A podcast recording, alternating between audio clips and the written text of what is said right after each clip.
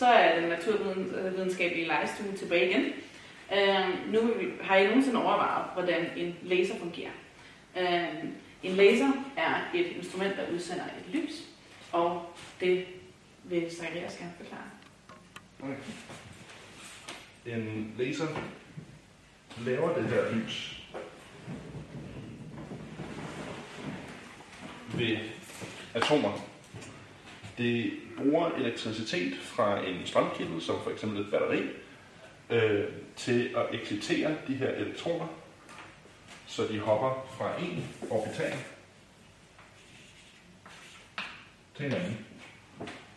Når de så hopper fra orbital til orbital, så bliver de ligesom opladt med noget energi, som de så senere afgiver, når de så hopper tilbage igen og udsender noget lys. Og det lys, som de så udsender, når de hopper fra de to orbitaler, er det præcis den samme bølgelængde, præcis den samme energi i det lys, hver eneste gang.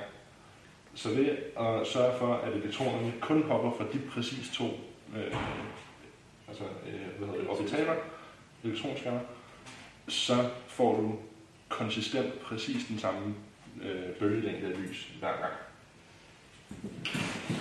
Det, der så sker med den udsendte lysbølge, er, at den bliver udsendt fra rigtig, rigtig mange af de her atomer øh, her inde i midten.